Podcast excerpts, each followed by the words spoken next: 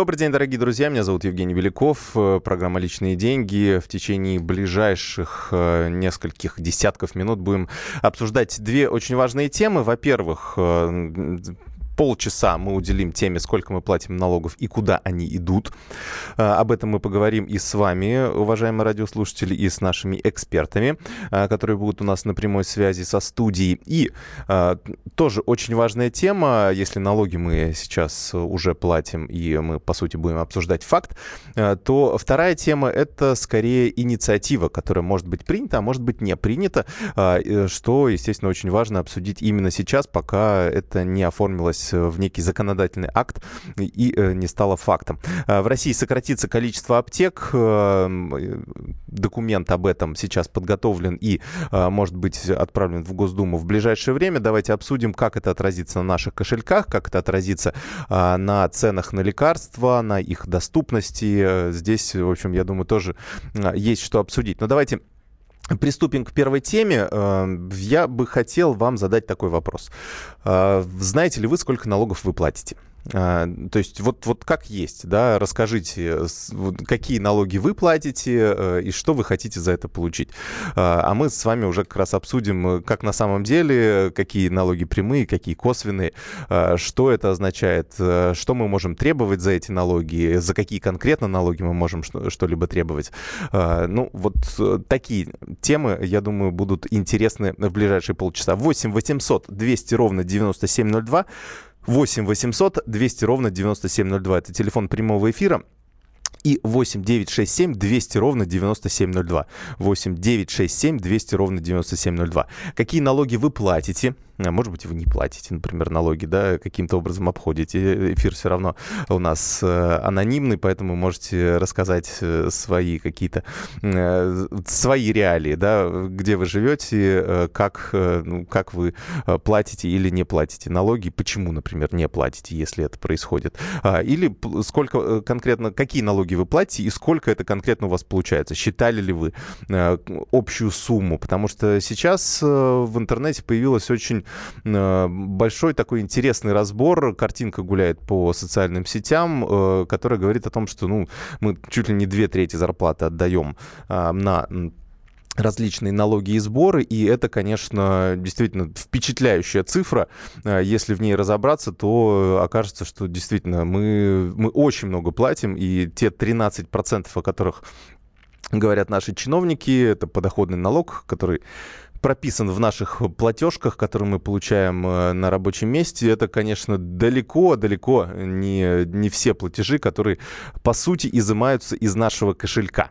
А, поэтому очень интересно узнать, э, как вы, э, как вы видите вот вашу налоговое обязательство, как вы, эм, сколько вы конкретно платите и сколько вы считаете за это должны наши чиновники вам сделать. Ну, дороги, Э, жилищно-коммунальное хозяйство, здравоохранение и так далее, образование в том числе. Поэтому э, мы знаем определенные бюджетные характеристики, то есть сколько денег у нас идет на различные отрасли, э, сколько миллиардов тратится каждый год, э, сколько триллионов платится каждый год пенсионерам, например, и все это все идет из наших с вами налогов. Ну, давайте я начну примерно, может быть, вы меня как раз дополните своими, своими знаниями. 8 800 200 ровно 9702, телефон прямого эфира, 8 967 200 ровно 9702, сюда можно писать. Ну, давайте разберем.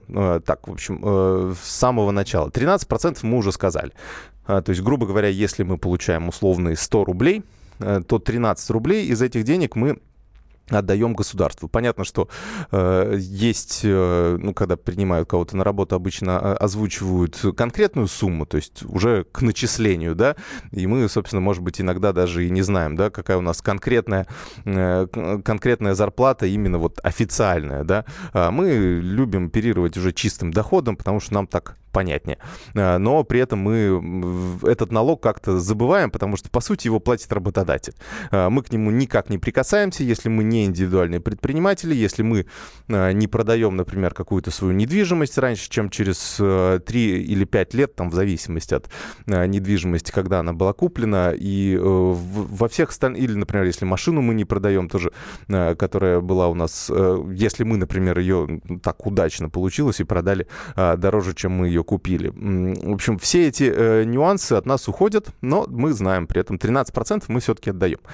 А дальше еще какой скрытый налог у нас есть. У нас есть страховые взносы.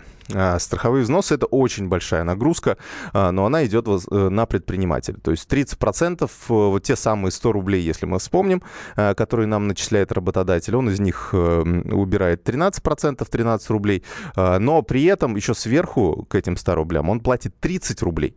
То есть, по сути, затраты нашего, вот если мы получаем 87 рублей да, вот в наш кошелек, то работодатель, если он честный, если он прозрачный, если он платит все налоги, он платит 130 рублей.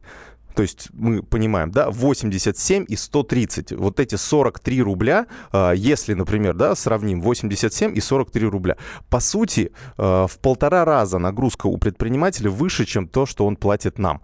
И, естественно, это вот понятно и очевидно, а, почему у нас 14 миллионов людей находятся в тени, они, по сути, не работают, потому что они работают, например, в малых компаниях, которые физически не могут взять на себя такую такую нагрузку, потому что у них, например, доля эм, э, размеров оплаты труда, она вот в их себестоимости, себестоимости их товара очень велика, и, конечно, э, им э, ну, просто невыгодно выходить в белую, и они просто закроются тогда. Поэтому приходится так работать. Ну, это мое объяснение, там, может быть, другие нюансы. Давайте послушаем вас. Василий нам дозвонился. Василий, добрый день.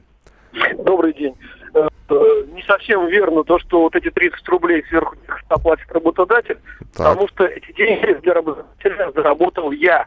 Он же их не из тумбочки берет, понимаете? Нет, понятно, что не из тумбочки. Мои. Не, понятно, что не из тумбочки, но вы бы могли их получать, если бы эти страховые взносы были меньше, то есть, грубо говоря, они были бы не 30%, а 15%, а, то вы бы могли получать не 87 рублей, а 102 рубля, например. Понимаете, да, о чем я говорю? То есть э, я говорю о том, о налоговой нагрузке на предпринимателей и, э, по сути, сколько мы налогов платим. Понятно, что это предприниматель платит. Да, да, он платит из вашей зарплаты. Да, у вас зарплата могла быть выше, если бы э, эти страховые взносы были ниже. Но, но вот сейчас у нас такая ситуация, и страховые взносы у нас идут на пенсионное снабжение. То есть они идут в пенсионный фонд, они идут в фонд социального страхования, который нам выплачивает, например, декретные, да, и идет идет фонд медицинского страхования. Это деньги, которые идут на бесплатную медицину. А, понятно здесь. Здесь э, целевое назначение этих средств достаточно очевидно и э, понятно. Но, тем не менее, это, это, это то, что мы платим с вами. И, но при этом мы э, почему-то считаем, что это проблемы предпринимателя, да, это налог вот на большую компанию. Нас это вроде как не касается. С нас вот эти маленькие 13% берут.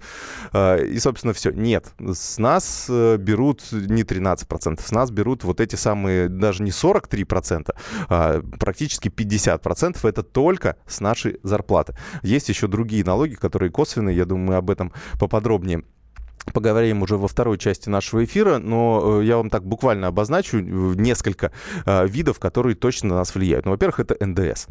18% есть, э, большая часть товаров, они облагаются именно по этой ставке. Есть товары, которые облагаются по ставке 10%, и есть нулевая ставка НДС. Это для небольшой категории товаров льготная ставка в основном для различных инновационных продуктов. А, так вот, вот этот налог тоже, по сути, платим мы, потому что он включен в каждую, эм, э, в каждый товар, который мы покупаем в том или ином виде. То есть в виде 18%, э, в виде 10%, либо в виде 0%. Но в среднем, я думаю, что мы где-то 10-12% в счет дополнительно точно платим э, нашему государству, а то и все 15%, потому что 18% это все-таки наиболее распространенный вариант этого налога. Ну вот и считайте, да, сколько, по сути, из нашей зарплаты, из тех 87 рублей, которые мы получили на руки, мы еще должны должны отдать порядка 15%. Ну, то есть мы сейчас до конца дойдем в конце передачи и поймем, сколько у нас вообще на кармане остается в, реаль... в реальности. Но э, налогов действительно очень много мы собираем. Об этом мы поговорим буквально через две минуты. У нас будет на связи Игорь Николаев, глава Института стратегического анализа ФБК. Оставайтесь с нами. Личные деньги. Здравствуйте, друзья! Это новая программа на радио «Комсомольская правда», которая называется «Подзарядка». С вами Вероника Борисенкова. И Сергей Краснов. Подзарядка – это заряд самой необходимой информации для того, чтобы начать новый день вместе с нами. Мы работаем по будням с 7 до 11 по московскому времени. На подзарядку становись.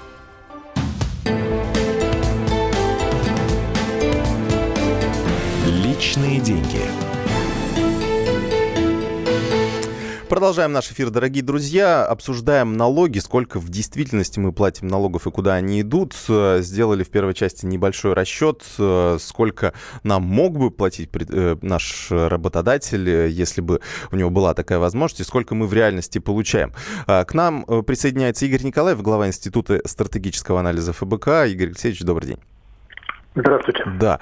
А, Игорь Алексеевич, мы поговорили, я так примерный расчет свой э, сделал. Ну вот, грубо говоря, если э, предприниматель платит, э, ну, мог бы, да, вот его затраты на оплату труда составляют 130 рублей, да, то 30 рублей он отдает из этих денег в страховые взносы, 13% отдает на мой подоходный налог, и в итоге мне э, 87 рублей только, по сути, падает на банковскую карточку. А, но есть еще же и косвенные налоги, которые платят э, предприниматели, которые тоже по нашему кошельку бьют. Вот э, мне пришел э, на ум НДС, мы уже тоже его посчитали примерно. Какие еще могут быть и вот правильный, правильный ли такой расчет? Ну, если э, идти тем путем, который вы предложили, то, конечно, надо туда включать и те же акцизы. Угу. А почему нет? Угу. Акцизы а, на что, получается, у нас вот мы платим? Ну, у нас есть на алкоголь, на табак. Ну, прежде всего, я думаю, автомобили... автомобилистов волнует то, что в каждом литре бензина они сидят. Угу. И это так исправно индексируется. На самом деле таможенные пошлины тоже можно было бы включить. Но, но сразу хочу оговориться, мы так можем далеко зайти. Угу. Потому что а, ну, налог на прибыль платит вроде бы работодатель. Но в конце концов а, вернее, если мы покупаем какой-то товар, и, соответственно, кто-то получил прибыль от реализации этих товаров, угу. то получается мы и здесь оплачиваем. И вот здесь уже задумаешься, насколько корректно это э, все, потому что в конце концов мы на конечной, э, в конечном звене этой цепочки, мы, конечно, потребитель, люди, покупающие товары в магазинах. Мы так можем не без оснований дойти до того, что мы вообще за все платим. Но здесь мы должны вернуться обратно и вспомнить, а что ж такое налог вообще? Понятие налога. А под налогом понимается обязательный индивидуально безвозмездный платеж, взимаемый с организаций или физических лиц – форме отчуждения принадлежащих им на праве собственности, хозяйственного ведения uh-huh. или оперативного управления денежных средств в целях финансового обеспечения деятельности государства и местных властей. Uh-huh. И здесь уже получается, что нет. Вот можно так расширительно толковать, и тогда мы уйдем, э, знаете, э, на такие оценки, там 50 и более процентов мы платим. Но если вот строго по, по, по понятиям, что такого что такое э, налог, то все-таки 13% и, и все. А, ну а страховые взносы как же, как же вот? Нет, э, страховые взносы это все-таки работодатель. Угу. Работодатель платит.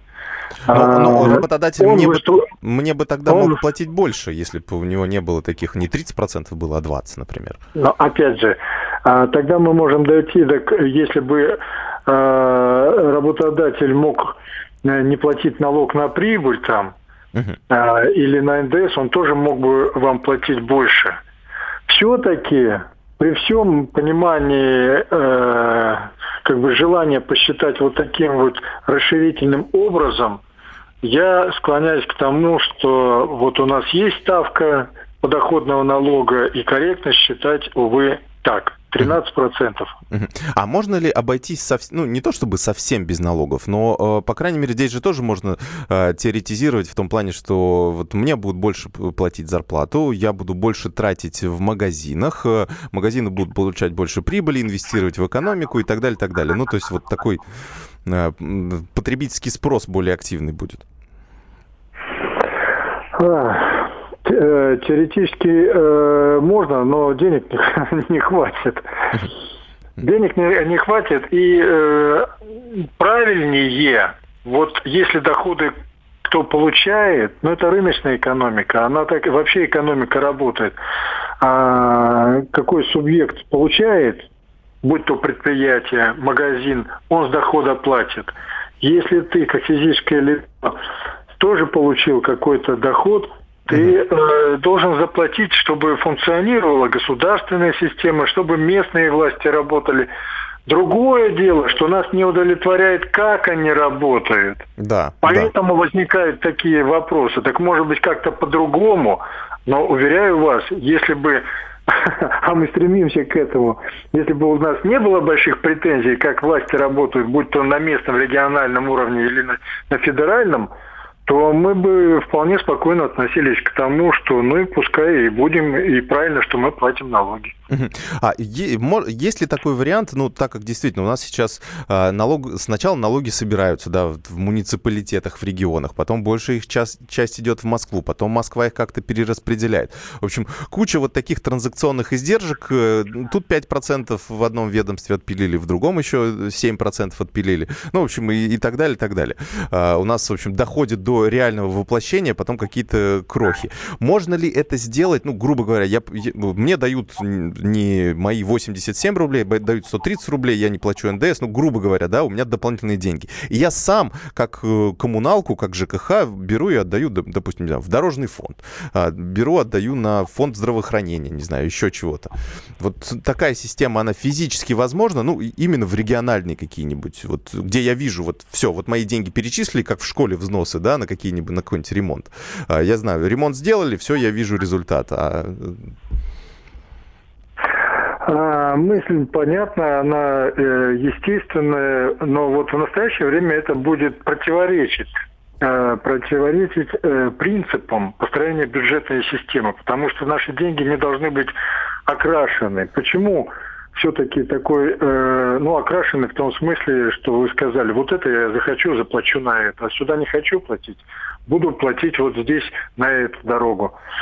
А, потому что здесь у нас будет риск, э, где-то мы получим достаточно средств, а на что-то, на что тоже нужны деньги. Люди не захотят, допустим, тратить, а это надо будет. И что, и где мы будем брать деньги. Поэтому сейчас такой принцип, что все-таки, а, ну, в целом, если э, говорить, это общий котел, uh-huh. который потом вот распределяет так, как надо в соответствии с бюджетными нуждами. Но это не значит, что вот это вот совершенно... Здесь другие возникают э, недостатки, и поэтому правомерно э, появляется предложение, о чем вы сказали. Я думаю, что э, нам надо э, двигаться в том направлении, что если больше денег будет оставаться на местах, угу. и тоже подоходный налог будет идти на нужды а, местных властей в большей степени, да, э, то это будет хорошо. Не, это не как региональный налог, а именно э, местный, да. да, муниципальный налог. Потому что люди здесь живут, это их дворы, это их вот э, дороги. То есть, когда люди будут видеть эту связку между деньгами, которые они заработали и которые они согласились отдать, и э, тем а что должно, э, в общем, делаться на эти деньги, то, конечно, эта система будет эффективнее работать. Игорь Алексеевич, э, последний вопрос. Э, вот у меня лично такое ощущение, что государство каждый год что-то придумывает. Увеличивают, например, налоги на недвижимость, на собственность. Транспортный налог э, растет. Вот эти акцизы на бензин растут. Вот постоянно, постоянно такое ощущение, что с нас хотят выжить еще как можно больше. И из бизнеса, и из граждан. Вот есть у вас такое ощущение? Или, может быть, мне так кажется только? Но это не только ощущение. А исследования говорят, что налоговая нагрузка растет. Угу. Слова такие, что она не должна расти, но можно же как? И почему так происходит? Не повышать ставки основных налогов, да, а да, когда да. считаешь именно налоговую нагрузку, а это то, сколько заплатили к источнику, к доходам, то получается она растет. Почему так происходит?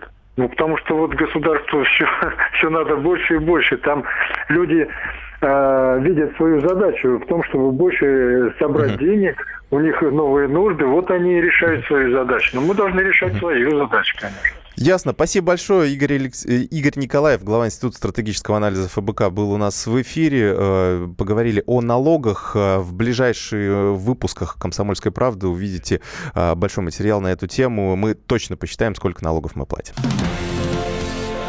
Личные деньги. Здравствуйте. Я Наталья Поклонская. Слушайте мой радиоблог на волнах «Комсомольская правда». Программу «Взгляд Поклонской» слушайте по вторникам с 17.45 по московскому времени.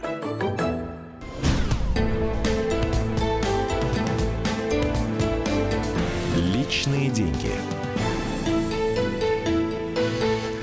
Продолжаем наш эфир, дорогие друзья. Э, в этой части будем обсуждать аптечную тему, но перед этим хочу зачитать ваше сообщение, которое вы прислали э, по нашей налоговой теме, которая была в первой половине часа. Э, налогов не плачу, государство платит мне, потому что я пенсионер. Ну, да, осталось...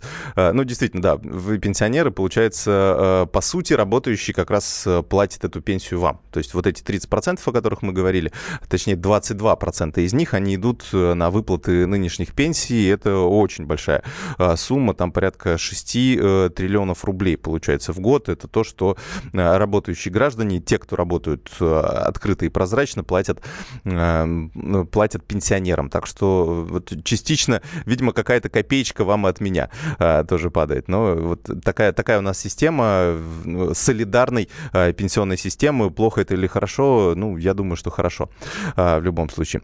Так, Алексей из Бийска налог на единственную квартиру в три раза подняли по сравнению с прошлым годом. Оформил субсидии на коммунальные услуги. За полгода субсидии оказались равны сумме налогов. Чего дали, то и отобрали. А, да, слушайте, интересная история действительно получается. С одной стороны, у нас государство помогает э, тем, кто получает низкие зарплаты, а с другой стороны, вот увеличивает налоги на а, собственность. Э, так что здесь вот Э, немножко странная тенденция, на мой взгляд, но э, тем не менее.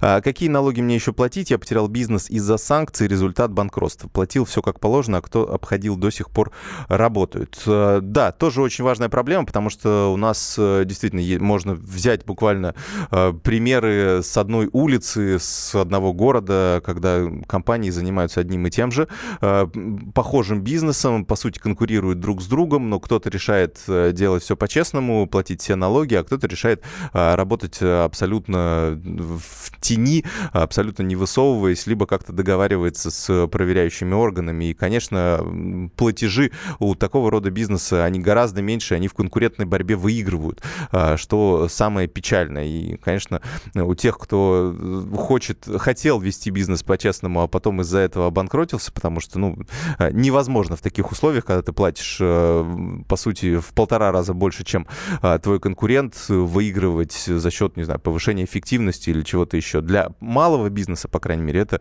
это крайне сложно, особенно для а, начинающих предпринимателей. А, дальше. Какие налоги мне еще платят? А, это я уже зачитывал. Налог за бензин. Э, у нас один из слушателей перечисляет, что он платит. Налог за бензин, за машину, недвижимость, страховка и того а, зарплата за год 200 тысяч. Побор составляют в год 160 тысяч, 40 остается на жизнь. А, слушайте, ну у вас... А как вы на 40 живете? Хочу задать вам вопрос. 160 тысяч как-то многовато, мне кажется. А, поборы, это если вы каска еще включаете на очень хорошую машину. А, тут, наверное, надо еще как-то посчитать, да, конкретно. Либо у вас есть какие-то дополнительные доходы, которые позволяют компенсировать такие расходы. И да, на что идет НДС, еще такой вопрос задают. НДС это общий налог, самый собираемый налог, никто не хочет от него отказываться, хотя он очень сложен в администрировании, с малым, средним и тем более крупным компаниям приходится держать целые отделы бухгалтеров, которые занимаются э, расчетом НДС, э, выставлением всех этих платежек, потом получением налоговых вычетов э, с НДС, если там речь идет о каких-то, например, экспортно-импортных операциях. То есть это такая очень, очень сложная процедура, но тем не менее налог неплохо собирается, от него отказываться не собираются, и он идет на общие государственные нужды, ну, в частности, на оборону и безопасность. А, ну, собственно, давайте на этом, э, на этом, э, на этой э, ноте закончим налоговую тематику. Давайте перейдем к аптекам. А, действительно, есть новость о том, что у нас в России сократится количество аптек, может сократиться количество аптек из-за законопроекта, который сейчас предлагает принять Минпромторг.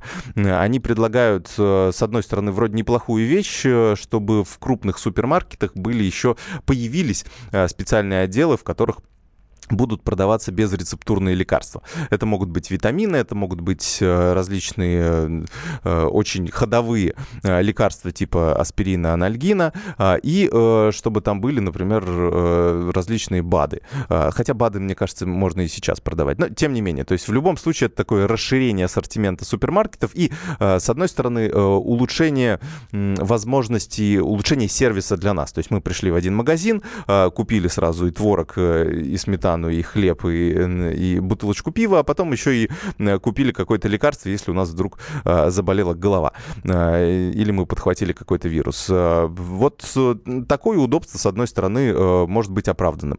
Но здесь нужно смотреть на, как написано во многих лекарственных препаратах, есть побочные следствия. Вот об этом мы поговорили со многими экспертами. Давайте услышим одного из них. Александр Мясников, главный врач городской клинической больницы номер 71 Москвы.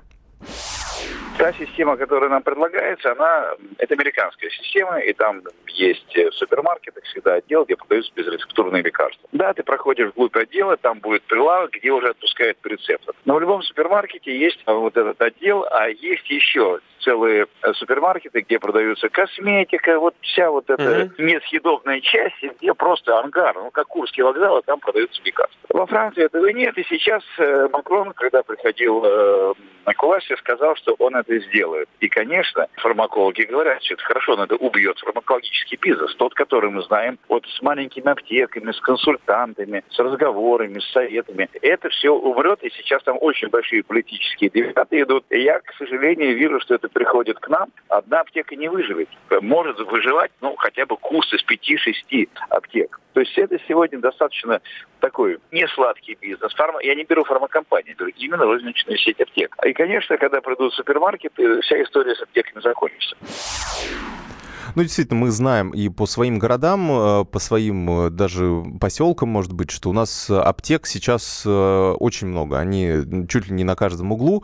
Есть, наверное, какие-то различия в регионах, но, тем не менее, в крупных городах действительно бизнес очень активно этот развивается, но, как говорят, все-таки прибыльность там не очень большая. И к маленьким аптекам, не сетевым, много вопросов возникает по качеству тех лекарств, которые они продают, потому что вот как раз низкая прибыльность э, приводит к тому, что э, многие э, такие маленькие аптеки начинают, ну, в общем, как-то так мухлевать. Они могут покупать, например, с лекарства с истекающим сроком годности, и в какой-то момент может оказаться, что вы купили что-то в расчете на то, что это вам поможет, или, может быть, вы сейчас этим не воспользовались, не посмотрели, когда заканчивается срок годности, а потом оказывается, что, что уже, в общем, это лекарство и принимать не стоит. Или, может быть, сразу вам даже продают лекарство с истекшим сроком годности. Такое тоже бывает. А, поэтому вопросов к маленьким аптекам тоже есть, но это, конечно, а, не повод их, э, в общем, э, таким образом добивать, дополняя ассортимент э, крупных супермаркетов, которые и так себя чувствуют неплохо. Давайте послушаем еще одно мнение нашего эксперта Сергей Хистанов, экономист.